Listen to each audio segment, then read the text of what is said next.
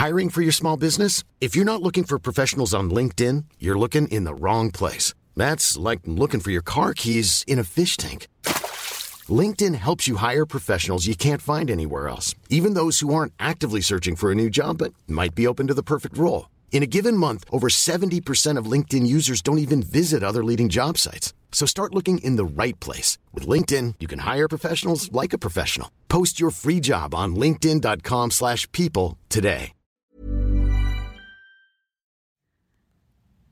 Avant de commencer cet épisode, nous voulions vous parler d'un autre podcast que j'ai lancé. C'est Héloïse qui vous parle. Avec mon studio de podcast Clap Audio.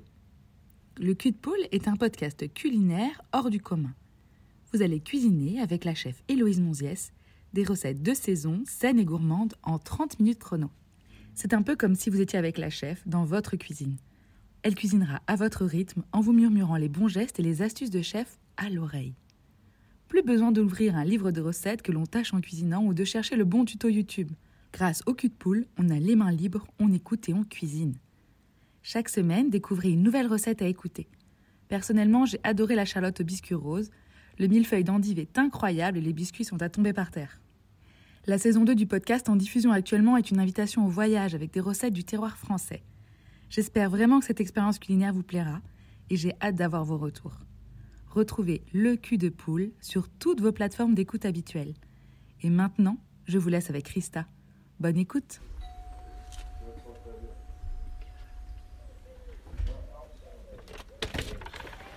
Vous êtes des amis d'Hélène, j'imagine Oui, exactement, c'est ça. Merci. Merci beaucoup. Fière de voter. Et j'espère que toutes les femmes auront rempli leur devoir. Ressemblez à mes parents? Ah non, pas du tout. Aucune femme ne recourt de gaieté de cœur à l'avortement. Il suffit d'écouter les femmes. Moulinex, libère la femme, libère la femme, libère la femme. Vous aviez 20 ans. Bah, qui on va fréquenter? Les grands-mères? Mamie dans les orties est un podcast qui recueille les récits de nos grands-mères. On y écoute des histoires dans l'histoire. Parce qu'il est nécessaire de comprendre d'où l'on vient pour savoir où l'on va. Ici, on écoute les premières qui ont eu le droit de voter, d'avoir un chéquier à leur nom, de divorcer, d'avorter, finalement de vivre de plus en plus librement. Nous sommes Marion et Héloïse et aujourd'hui, nous allons chez Christa. Et quand mes parents ont vu que la, la, situation en Hongrie ne changeait pas. Ils ont dit, bon, on quitte l'Europe. Et papa a demandé un visa de politique, de, oui, un visa politique, ça, on appelle ça, pour partir aux États-Unis. Est-ce que vous voulez qu'on enlève vos chaussures? Christa est née en 1942 en Hongrie. Elle a connu l'histoire avec un grand H, celle de la Grande Guerre et de l'ancien bloc de l'Est. Christa est de toutes les cultures, de toutes les langues. Sa vie de réfugiée, enfuie d'un pays à l'autre, résonne fort avec l'actualité et nous questionne sur les secondes chances à donner à ceux qui doivent tout quitter pour recommencer ailleurs. Alors, dites-moi.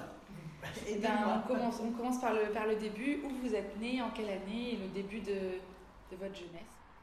Je suis née en 1942 à Budapest je me souviens de la Hongrie jusqu'à l'âge de 6 ans. Pendant la guerre, il y a eu la guerre, je me souviens vaguement les bombardements, descendre dans les caves. J'ai passé beaucoup de temps euh, chez mes grands-parents à la campagne, qui mes grands-parents avaient une maison euh, au bord du Danube. C'est tout, je pense. Hein. Et alors, moi, ce qui m'a beaucoup marqué, mon papa faisait de la politique, il était au Parlement, il était avocat international et anticommuniste à fond. Et donc quand les communistes ont pris le pouvoir en 1948, il a fallu que mes parents quittent la Hongrie. Autrement, papa était sur une liste pour être arrêté et emprisonné ou on ne sait pas ce qui se passait à ce moment-là, à ces gens-là. Et la preuve, c'est qu'on devait partir son meilleur ami était maire de Budapest à l'époque. Euh, oh, mes parents avaient prévu de quitter la Hongrie clandestinement avec son ami, sa femme et leur fille de mon âge. La petite fille est tombée malade, donc ils n'ont pas pu partir avec nous. Et euh, le lundi suivant, ce monsieur, euh, le maire, a été arrêté et a passé sept ans en prison. Et il a été libéré, euh, enfin les prisons ont été ouvertes en Hongrie en 1956 lors de la Révolution. Et là, tous les gens sont sortis de prison. Je suis hongroise, oui, bien sûr.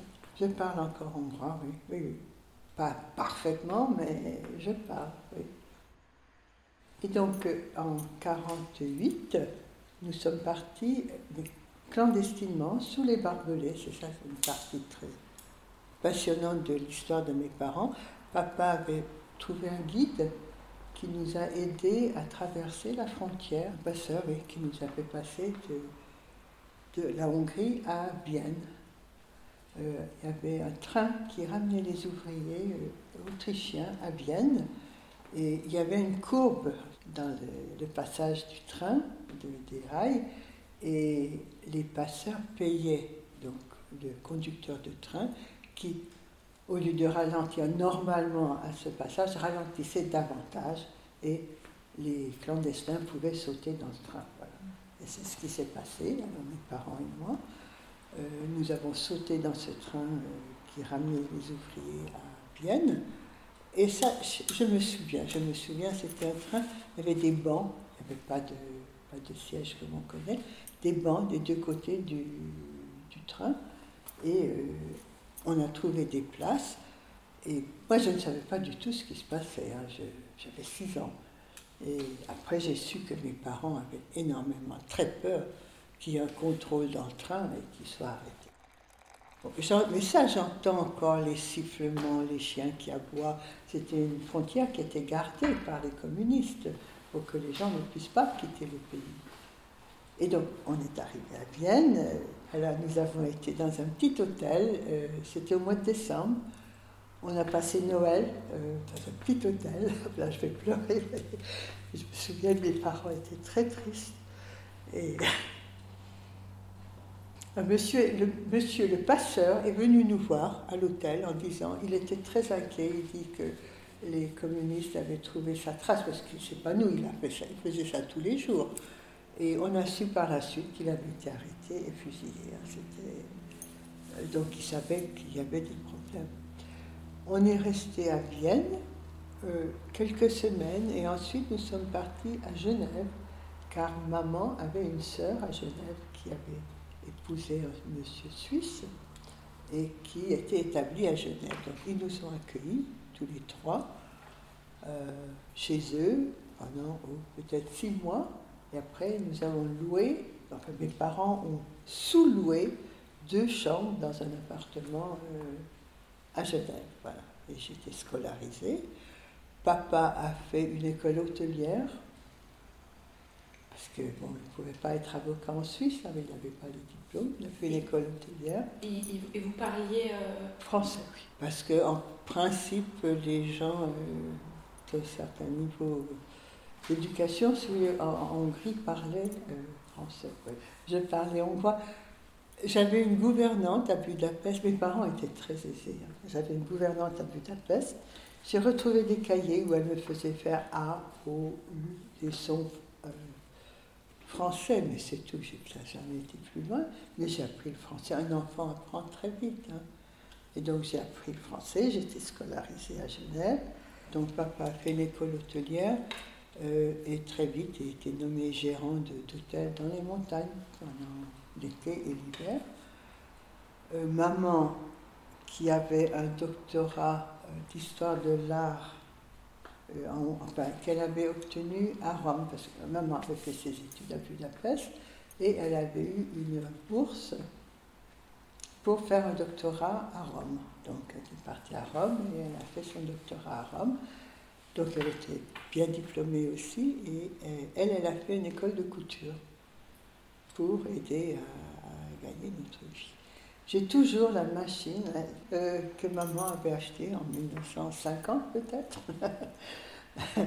mais je, ne sais pas coudre, mais je garde la machine. c'est, ça que je veux raconter, c'est qu'ils ont été formidables. Excusez-moi. jamais, jamais ils ne se sont plaints, jamais. on louait, on sous-louait deux chambres euh, chez, une, chez Madame Dubat à Genève, rue du 31 décembre, vous voyez. Et euh, jamais. Ils ont, ils ont pris la vie à, plein corps. Euh, vraiment, ils ont, ils ont toujours avec le sourire, l'espoir. On a, passé cinq ans en Suisse et quand mes parents ont vu que la, situation en Hongrie ne changeait pas, ils ont dit bon, on quitte l'Europe. Et papa a demandé un visa de politique, oui, visa politique, ça, on appelle ça, pour partir aux États-Unis.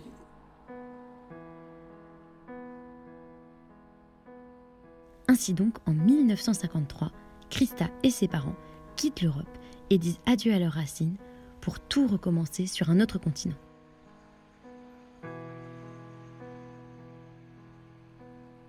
La Suisse, c'était un, passage pour eux.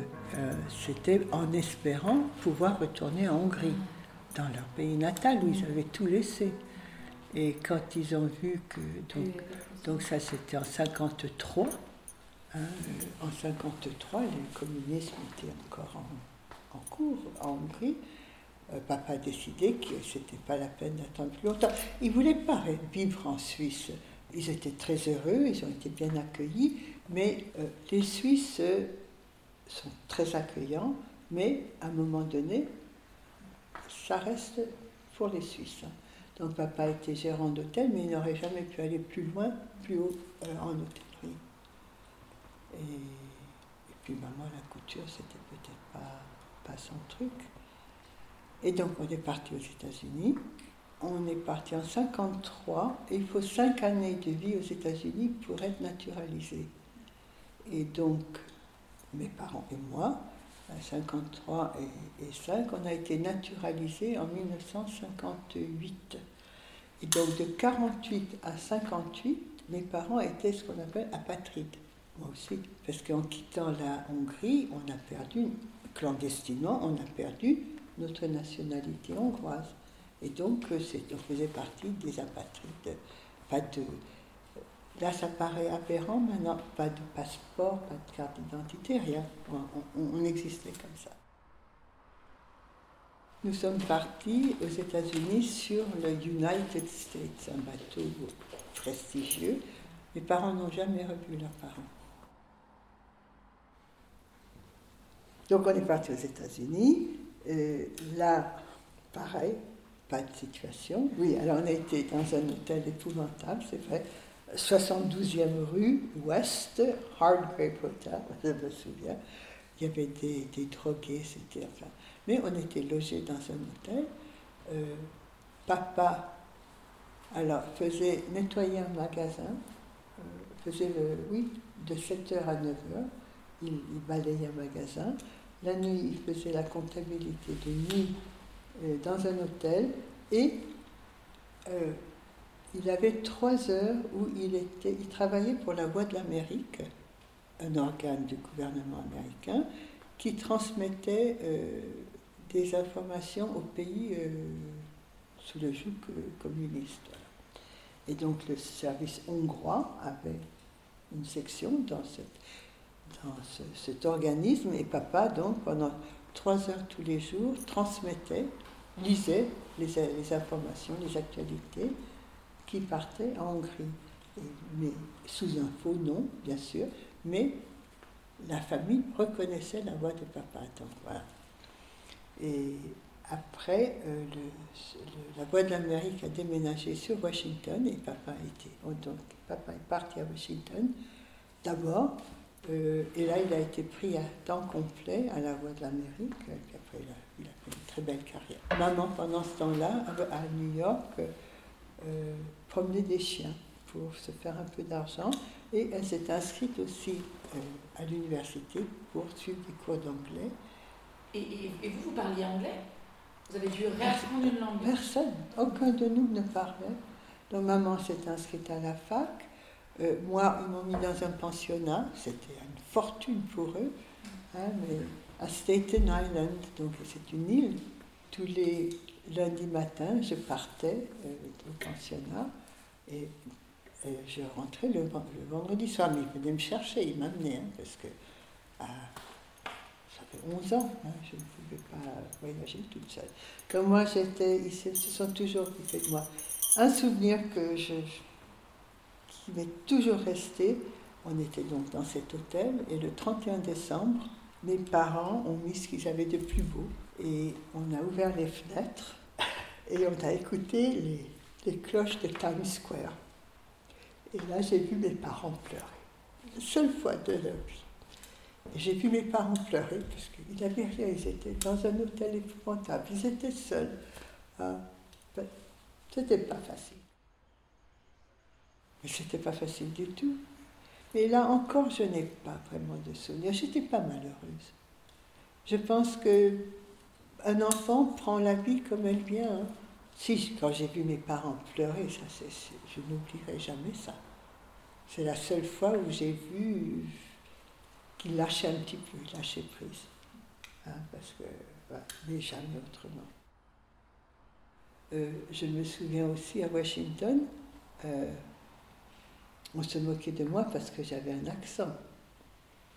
Euh, j'ai appris l'anglais assez vite, mais le R anglais est tout à fait différent du R français que je connaissais. Voilà. Et après, j'étais à l'université de Georgetown, à Washington. J'ai fait des études à Georgetown. J'ai passé 12 ans aux États-Unis. Alors, à Georgetown University, je faisais une, licence de linguistique et de langue de français.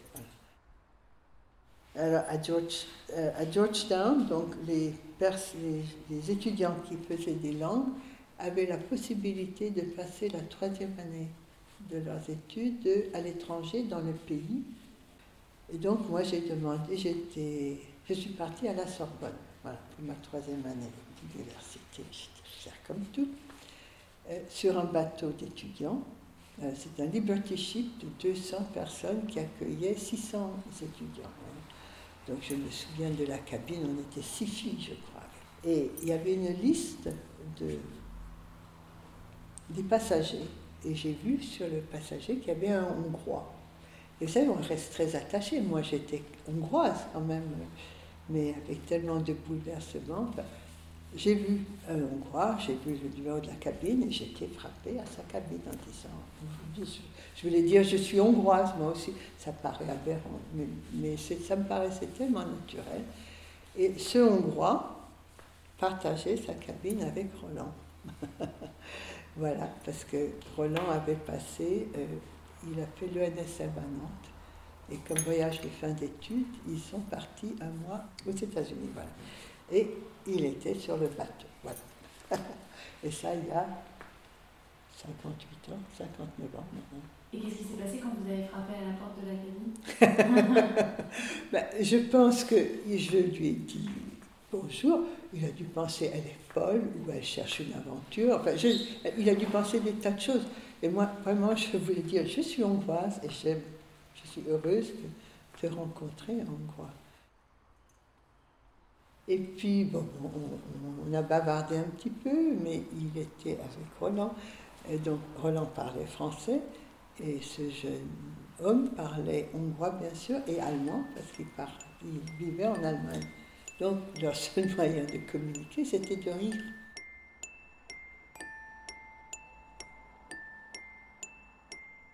Une rencontre à la Rose et Jack pour Christa. Quoi de plus romantique que de rencontrer son mari par hasard sur un paquebot?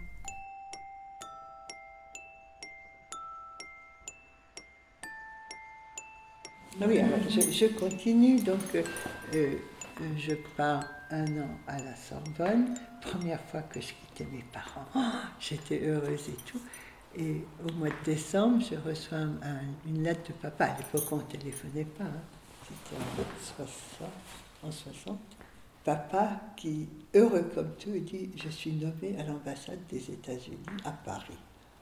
Oh, j'étais heureuse de retrouver mes parents, même si flûte, ma vie d'étudiante finie.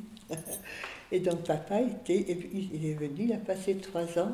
Et donc voilà, mes études, moi, mon année de liberté terminée, mes parents étaient à Paris, ben, il fallait que je réintègre Du coup, vous, avez, vous aviez un appartement toute seule? Euh, à l'époque, pensez-vous, j'avais une chambre, une chambre chez le particulier. Maman m'avait mis sur le. Alors, ça, c'était en 62. Maman m'a amené de New York à Washington, euh, de, Washington à New York pour me mettre sur le bateau. Et papa m'attendait à l'autre bout. Euh, c'était neuf jours de papa travaillait, donc euh, lui, il a pris l'avion. Il m'attendait. Il est venu avec moi à Paris et il m'a trouvé une chambre chez, une dame. hein, pour être sûr que j'étais sagement logée. Et après, il est reparti. Oui. On a, pas- on a passé une semaine ensemble. Il avait pris une semaine de vacances. Il m'a montré un petit peu l'Europe. On a été à Venise ensemble. On a été en Suisse où on avait encore de la famille. Et puis il est reparti. voilà. Et donc j'ai réussi, j'ai regagné le, le bercail. Et après, euh, à la fin je suis- moi je suis repartie aux États-Unis pour ma quatrième année pour finir mes études euh, à Georgetown. Et là, j'ai- loué un appartement avec trois autres filles.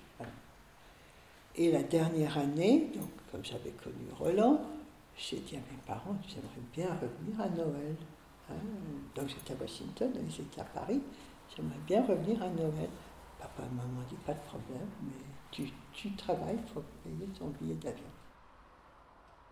Et du coup, quand vous êtes dans le bateau, vous découvrez son roi. Et là, c'est ce que vous dites. Bah, il y avait Roland dans la, dans la cabine, et puis Oui, voilà. oui, vous ben êtes, donc, euh, vous on- êtes parlé On vous êtes- a, oui. Et puis après, donc, je suis allée à Sorbonne. Roland euh, faisait un stage de fin d'études à, à Soissons et il venait tous les week-ends à Paris. voilà. Mais moi, j'étais chez ma chez la logeuse qui ne le laissait pas rentrer. hein. Et du coup, vous vous voyez euh, dans un café ou... Oui, oui. Puis on été au théâtre, on a été au cinéma. On s'est mariés en 1965. oui. Et donc vous vous êtes mariés et vous avez emménagé à Angers euh, tout de suite? Tout de suite, oui. Oui.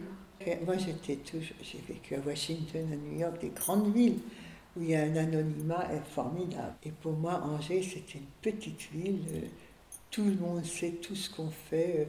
Je me souviens une, une début, une dame que j'ai rencontrée qui me dit Ah, vous avez été chez le coiffeur. Ben, J'ai dit Oui, j'ai dit ça se passe. Elle dit ben, Je vous ai vu sortir de chez le coiffeur. Je me suis dit Mais comment on- à, à Washington, on- jamais on ne rencontrait quelqu'un, jamais dans la rue. hein. Et les États-Unis, vous manquez pas trop quand vous étiez en France? Si, beaucoup. Au début, beaucoup. et, et vous êtes retourné en Hongrie? Oui. Rome, Roland m'a ramené la première fois en 68, l'année où j'ai passé mon CAPES. Il m'a tenté, on s'est mis en voiture et puis on avait Yvan, mon fils, qui, a- qui avait six mois, dans le couffin, sur le siège arrière, et puis on est parti en Hongrie. Voilà. C'était merveilleux. J'ai beaucoup parlé là. J'ai encore des questions. Oh, au contraire, vous m'aidez. Et après votre mariage, vous êtes devenue maman euh, rapidement?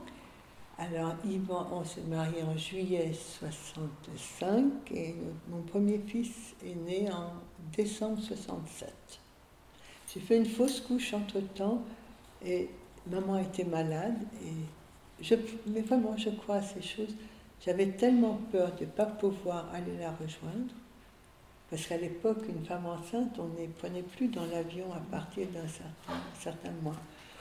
J'avais une frousse et puis j'ai rien fait bien sûr, mais j'ai pas gardé. Le bébé est parti.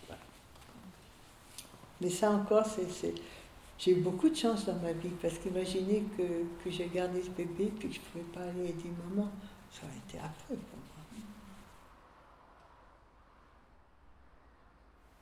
Et après, j'ai eu deux autres enfants, et, du coup, la vie à Angers, euh, vous êtes toujours resté à Angers toujours, toujours. Roland avait une, entreprise euh, de mécanique et de fonderie, et donc il était tenu à, à rester à Angers. J'ai fait de l'enseignement, j'ai beaucoup aimé, mais j'ai repris mes études parce que je ne pouvais rien faire d'autre à Angers. Et je voulais travailler. Pour moi, euh, ne pas travailler, c'était pas. J'avais envie de travailler. Je pense qu'à Paris, bon, j'aurais pu rester à l'ambassade ou j'aurais eu d'autres, emplois. Quand on s'est marié, je me souviens, mes parents avaient très peur de ce mariage. Parce qu'épouser un Français, d'abord, les Français sont coureurs, hein, il va avoir plein de maîtresses, et puis il va te diriger, il va mettre la main sur souvent, c'est la, la, réputation que les, Français avaient. Et puis finalement, je ne sais pas si tu as été maîtresse, je ne suis pas au courant je ne veux pas l'être, mais je ne crois pas. Euh, et puis il m'a toujours, toujours laissé travailler, euh, vivre ma vie de femme comme je le souhaitais.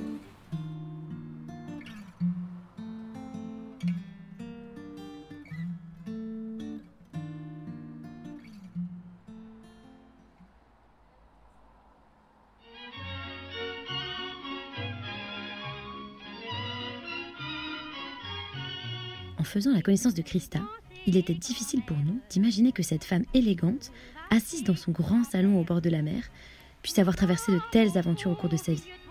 Christa est une preuve vivante de la résilience, de la force de la vie et de la capacité humaine à repartir à zéro dans des pays dont on ne connaît pas la culture. Merci Christa pour ton récit et l'envie de le partager. Et vous alors? Et vous alors? Mamie dans les orties est un podcast réalisé par Marion Deboire et Héloïse Pierre. Si l'envie vous démange, après avoir été piqué par les orties de cette vie de mamie, de partager l'épisode, de mettre plein d'étoiles sur Apple Podcast ou simplement d'échanger avec nous une tasse de thé sur Instagram ou Twitter, surtout allez-y. Trouvez-nous sur les réseaux à mamipodcast et par email à bonjour À bientôt!